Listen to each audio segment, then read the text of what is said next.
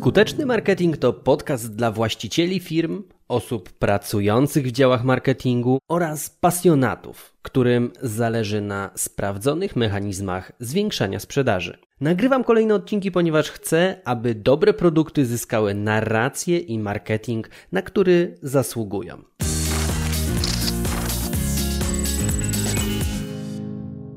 Oto top 10 takich moich ulubionych aplikacji lub też narzędzi, z których aktualnie korzystam. A mówię o tym, bo od jakiegoś czasu staram się minimalizować ilość przedmiotów i rozwiązań w codziennym zastosowaniu. No bo im mniej rzeczy mam do kontrolowania, tym łatwiej tym wszystkim zarządzić. Dokładnie to samo podejście stosuję do liczby przedmiotów, które znajdują się na moim biurku, gdy pracuję. Im jest ich mniej, tym dosłownie lepiej. No i dobra, przechodząc do konkretów, bo dzisiaj nagrywam podcast na kilka minut dosłownie dosłownie przed rozpoczęciem wakacji. I to, co przyświeca tym aplikacjom, tym narzędziom, to taki wspólny mianownik brzmi oszczędność czasu. Oszczędność czasu w każdym miejscu. Pierwszą z tych aplikacji, z których korzystam w tym momencie dosyć intensywnie, to jest Keyboard Maestro. I są to skróty klawiszowe, które nie tyle sterują aplikacjami, co wywołują pewne scenariusze zdarzeń pomiędzy tymi aplikacjami. Czyli na przykład jednym z najczęściej wykonywanych przeze mnie aktywności jest pisanie. ja w takiej aplikacji jak Keyboard Maestro mogę sobie ustawić środowisko do pisania i wtedy wyłączają mi się dosłownie wszystkie aplikacje, włącza mi się tryb nie przeszkadzać, włącza się licznik czasu,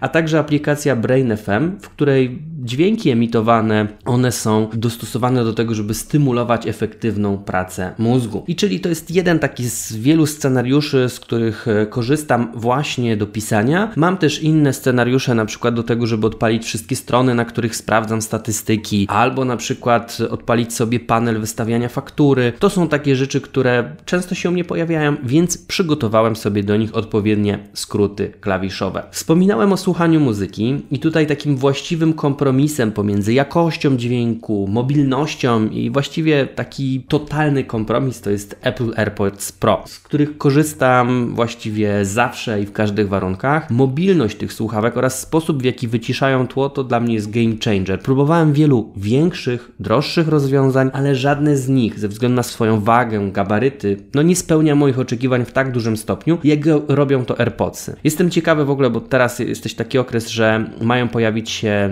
nowe wersję tychże słuchawek. No i nie ukrywam, że liczę na lepszy mikrofon, który z kolei jest największą wadą tego urządzenia. Powiedziałem, że AirPodsy to jest taki właściwy, całkowity kompromis pomiędzy jakością, mobilnością itp. Natomiast jeżeli chodzi o brak kompromisów, to tutaj postawiłem na MacBooka R z procesorem M1. I dlaczego mówię, że ten komputer nie ma kompromisów? No bo to jest w 100% narzędzie mojej pracy i no nie wyobrażam sobie tego, żeby on mnie zawodził, czyli on za wolno działał. No i taka rzecz, która tutaj najwięcej zmieniła właśnie w edycji materiałów, w tworzeniu rzeczy, w pracy, w kulturze pracy na tym laptopie, to jest kwestia renderowania filmów. I taka operacja zajmuje tutaj dosłownie kilkadziesiąt sekund, co było dosłownie niemożliwe w przypadku jakichkolwiek innych komputerów. I to jest mój komputer, MacBook Air, właśnie ten M1. Natomiast tak samo jak podchodzę do swojego komputera, to takie samo podejście mam do wyposażania stanowisk pracowników.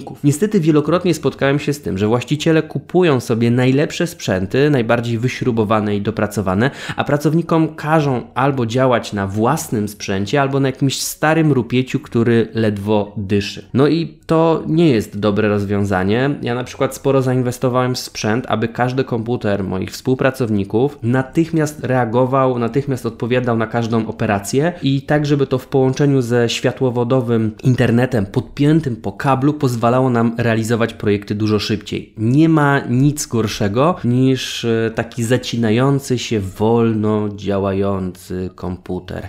To naprawdę rozwala pracę, bo człowiek przy każdej operacji się po prostu rozprasza. Wspomniałem o internecie, a internet ma swój protokół działania i o ile funkcjonuje sporo aplikacji komunikacyjnych, to dalej podstawą wymiany informacji w internecie jest kanał e-mail. I klient poczty e-mailowej również ma znaczenie. Tutaj postawiłem na Google Suite, który daje możliwość na przykład cofnięcia wysyłanej wiadomości przez kilka sekund. Można coś wysłać z opóźnieniem, czyli żeby maile nie wychodziły na przykład o 22, tylko wyszły o 8 rano. A co najważniejsze, to naprawdę robi robotę. To jest e, połączenie Google Suite'a, czyli poczty w Gmailu z wtyczką w Google Chromie, która nazywa się Language Tool. I Language Tool to jest taka wtyczka, która sprawdza pisownię. To oznacza, że liczba błędów, zarówno tych stylistycznych, interpunkcyjnych, nie mówiąc już ortograficznych, jest minimalizowana praktycznie do zera. I obsługa tego programu też e, Google Suite jest o tyle ciekawa, że ma mnóstwo skrótów klawiszowych, które postanowiłem poznać, aby sterować operacjami w stylu wyślij wiadomość, zarchiwizuj wiadomość, odpowiedz, odpowiedz do wszystkich. I to jest o tyle ważne, że nie muszę odrywać rąk od klawiatury, więc każdorazowo oszczędzam kilkanaście sekund. I ktoś może mi zaraz powie, kurczę, że te kilkanaście sekund to wcale nie jest dużo. No tak, ale jeżeli policzymy sobie tę aktywność razy ilość wystąpień,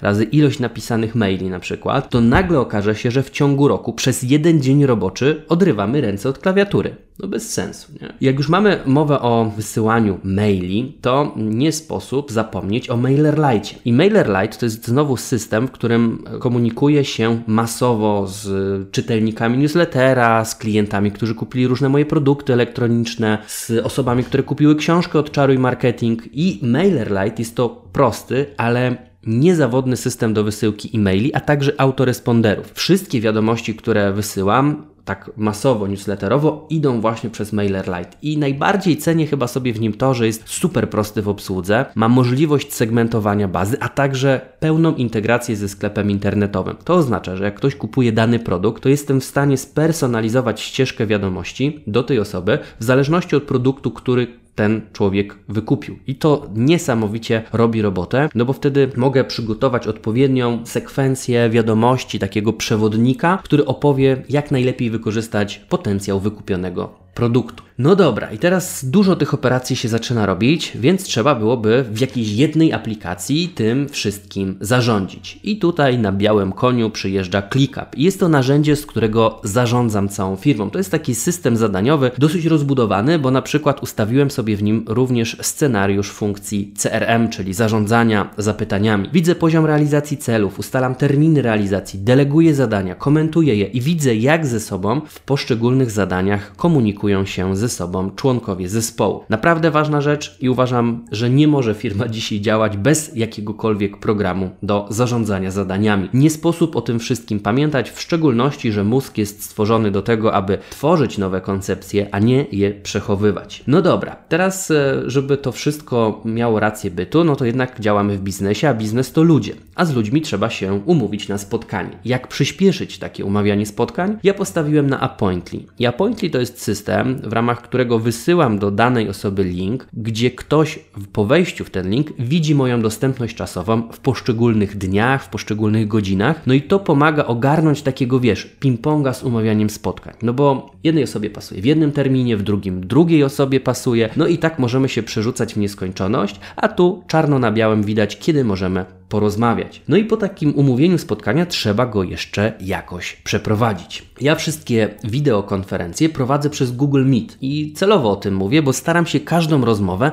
zamienić na wideokonferencję, bo jednak w ten sposób można uzyskać więcej informacji. Od razu można udostępnić pulpit, a ludzie jakby się tak z mojej perspektywy bardziej angażują, kiedy mają włączone kamerki. Wadą tego programu jest niestety to, że nie można sterować zdalnie komputerem swojego rozmówcy. Mówię o tym, bo czasami jest potrzeba tego, aby ekspert w-biznes, e, który umawia takie spotkanie, coś ustawił, coś skonfigurował bezpośrednio na koncie klienta, no i wtedy trzeba przełączyć się na Zooma. Także to jest e, takie kłopotliwe, no ale jakoś sobie tutaj trzeba radzić. Mimo wszystko w takich tradycyjnych rozmowach stawiam na Google Meet. A skoro już o rozmowach mowa, no to na zakończenie nie mogę zapomnieć o mikrofonie Yeti Blue, który nomen omen To jest narzędzie, którym nagrywam ten podcast. I to, co odkryłem, to fakt, że nagrania z tego mikrofonu naturalnie brzmią lepiej niż e, z wszystkich wcześniejszych, które przerabiałem. Dźwięk jest taki ciut czystszy, nie ma jakichkolwiek szumów, mikrofon też więcej przebacza, co prawda swoje kosztuje, ale odpłaca się dając najlepszą możliwą jakość, a tylko taka mnie interesuje, gdy chodzi o podcast. No i teraz na sam koniec, gdy ktoś mnie zapyta, skąd ja te przemyślenia wszystkie biorę,